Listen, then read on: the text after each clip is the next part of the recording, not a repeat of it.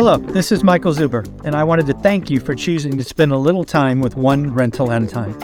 My life's mission is to help investors close 1 million rental properties. In order to tackle this crazy goal, I will need your help.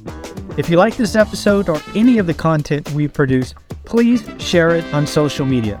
If you get one of my books or perhaps one of our 500 cards, please take a selfie and tag one rental at a time. Now, on with the show. First Republic has been, uh, I don't know, would you, would you call it sold? I don't really know if I would call it sold. First Republic is now done and gone, now part of JP Morgan. We will go over some of those details. Uh, we will talk about some key earnings this week. We'll talk about my thoughts on Vegas. And then finally, six cities to avoid if you are an investor. Folks, I read a lot of articles on real estate, so I had to check this one out. I know there's a lot of you out there that invest in one of these six cities. So hopefully, when you hear the names, you'll let me know what your thoughts are. But let's get into it. JP Morgan has now bought, acquired, absorbed, whatever words you want to use, First Republic. Uh, some of the details that I noted uh, they are taking on $92 billion in deposits. So JP Morgan already had, I believe, over 10% of all deposits in the banking system. They just got bigger, 92 billion. Uh, they are absorbing 173 billion dollars in loans. It is not all of their loans by any stretch, but a significant portion. I do believe there is kind of a loss sharing agreement in there somewhere, but I don't have the details on that yet. We'll hopefully find those and share those in tomorrow's show. Uh, in addition, JP Morgan is handling uh, or taking on 30 billion in other securities. Uh, FDIC is taking a 13 billion dollar hit from First Republic. Uh, again, uh, just by comparison, uh, they took a 20 billion dollar hit from Silicon Valley Bank. So 13 billion, what would you want to call that? 30% smaller, but nonetheless another significant hit. Um, Something I did find interesting is it looks like First Republic. Uh, we probably all thought this. I certainly did, which probably many of you did as well. First Republic was 72% of the total volume of borrowing from the discount window. 72% of all borrowing that we've seen reported weekly was First Republic Bank. They are, they were in trouble.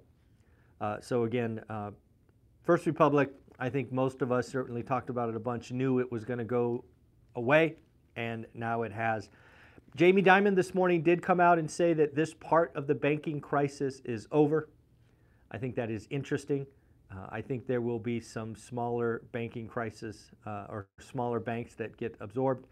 I think what we're going to see in the banking market or the banking sector, if you will, is a lot of acquisitions. Uh, I think the strong will get stronger uh, in the weak will get absorbed. Uh, again, I remind you of the S&L crisis, which I, is the best comparison to the environment I think we were in. I think there were a thousand institutions that went bye-bye in that crisis. Now, I don't think it's reasonable to think the numbers will be that significant. But if you talk about acquisitions, you talk about you know closures, we are we're probably talking hundreds over the next couple of years. This, this part of the crisis is going to be long. This is not an event driven kind of great recession, pandemic, you know, dot com blow up. This is, this is going to take some time. And there are problems out there on bank balance sheets. There's no question. There's a timing mismatch. I'm still just intrigued to watch the commercial market because, again, as I think I shared yesterday, there are going to be some very good operators, w- whether big or small, that just get caught in bad timing. What's the bad timing going to be? Hey, I bought a 15, 20 unit building. I put 35% down, but unfortunately, I bought it in 2018. And I have five year debt and I'm going to a community bank. There's a chance I would argue, a meaningful chance over zero that that community bank doesn't refi the loan. And again, remember, the operator never missed a payment, uh, debt to income's fine, plenty of equity. But now they've got to shop that building to someone else. And I think that's what we're in. I think, um, I think the lending market gets tighter, right? First Republic was, I think we said the other day, 14% of all loans or 14th largest lender or something like that. I think the banking crisis is really going to force, it's going to force some sales, right? Not a lot of people can do a cash in refi, right? There'll be a lot of institutions that say, yeah, we'll refi the building, in my example, 65%, but they may say, hey, you have to take this down to 50%. I just, I, there's going to be a lot of debt structures that force decisions. So I know about you, but I'm look, I'm, I'm looking forward to that. I'm certainly happy that we went out and refied all of our multifamily uh, into 30-year fixed rate debt. Um, shout out to uh, Stephen Dow for helping me do that because I didn't even know apartment buildings could have 30-year debt, but uh, Velocity came through uh, for us. So that was pretty cool. I'm really, that timing looks like a genius move at this point. A uh, couple of other things. Uh, we did get some earnings today. Norwegian Cruise Line. Norwegian uh, beat top line, beat bottom line. I think we are seeing uh, basically travel and experience go kind of crazy. Brian, thank you for the uh, super chat. I appreciate that. Um, I wanted to kind of talk about Vegas. So we've been here for, I think, five days or so, and it's packed everywhere. Everywhere. I have been to Vegas in my lifetime over a 100 times, mainly for conferences and events and kickoffs and all of that stuff. I've rarely seen Vegas this busy. It's wild. Like yesterday was Sunday, right? I think. I think it was Sunday. You know, going just walking through the casino, getting to trying to get to our room, it was packed, packed. Yeah, it's there's no recession in Vegas. That's for sure. There's no recession in Vegas. Uh, read an article uh, referencing Charlie Munger, good old Charlie Munger, 99 years old, obviously best known for, for working with Warren Buffett forever. He's basically saying uh, the commercial market, there's a lot of pain coming uh, office, retail. I want to kind of talk about that because I think there's a lot of folks who haven't, A, probably never bought commercial, B, don't understand commercial, and now they're starting to pile on the commercial real estate's going to collapse, right? You and I have talked about that a bunch. But what I want you to realize, unlike the residential collapse, which was kind of all debt, this is going to destroy equity first, equity, and then some debt. Commercial real estate won't, except in rare uh, cases, go to zero, right? There is some value. Now, it could be teardown value, it could be land value, it could be something. And we have to realize that in commercial, equity gets hurt first equity can get wiped out. For example, we just talked about a building that was 65% LTV. What, what that means for the folks that don't know is there's 35% equity.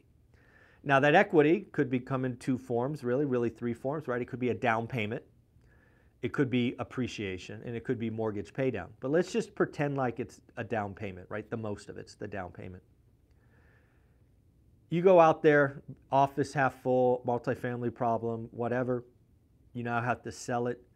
You sell it at a 25% discount. The equity gets hit. The debt's fine. Now, with transaction costs and all of that, there may be some cash, but let's let's just realize a lot of the pain that people are talking about in commercial, I think is being misunderstood by the average wannabe investor. And people don't realize just how much equity is going to be decimated in this. And that's one of the reasons that commercial, maybe outside of San Francisco office, which is going to be wrecked, you know, outside of SF office, which again, I think we're talking about 80% off, at least for 300, 350 California. That was, that was the estimates from the weekend. I think um, people just assume it's going to be another great recession or financial crisis and all these foreclosures and bank hits and all of that. I don't think the banks are going to be hit as much. It's the equity folks that is going to get hurt. And I don't think a lot of people are talking about that. But again, talk, talk about that Houston apartment building. Remember that? $100 million in equity got burnt overnight. The bank took a 14% haircut. That's, that's what's coming. If you're a limited partner in the wrong asset with the wrong debt, you should be nervous. Now, if you're with a good operator who's got perm debt or seven or eight years left, fixed below four, you know, there may be some pain with, you know, insurance and rate caps and all of that, but you're probably not going to lose everything.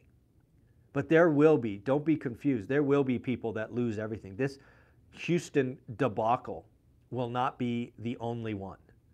And I think people are not understanding that it's the debt or it's the equity that is going to be wiped out. So be careful.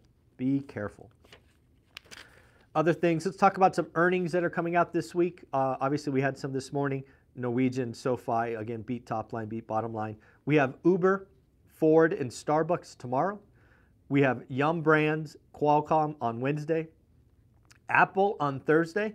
What do you guys think about Apple? Leave me comments below on Apple. Let's just, uh, you know, do they beat on top line, beat on bottom line? Let me know your thoughts on Apple. Obviously, uh, a very large company, consumer driven, uh, a lot of their products.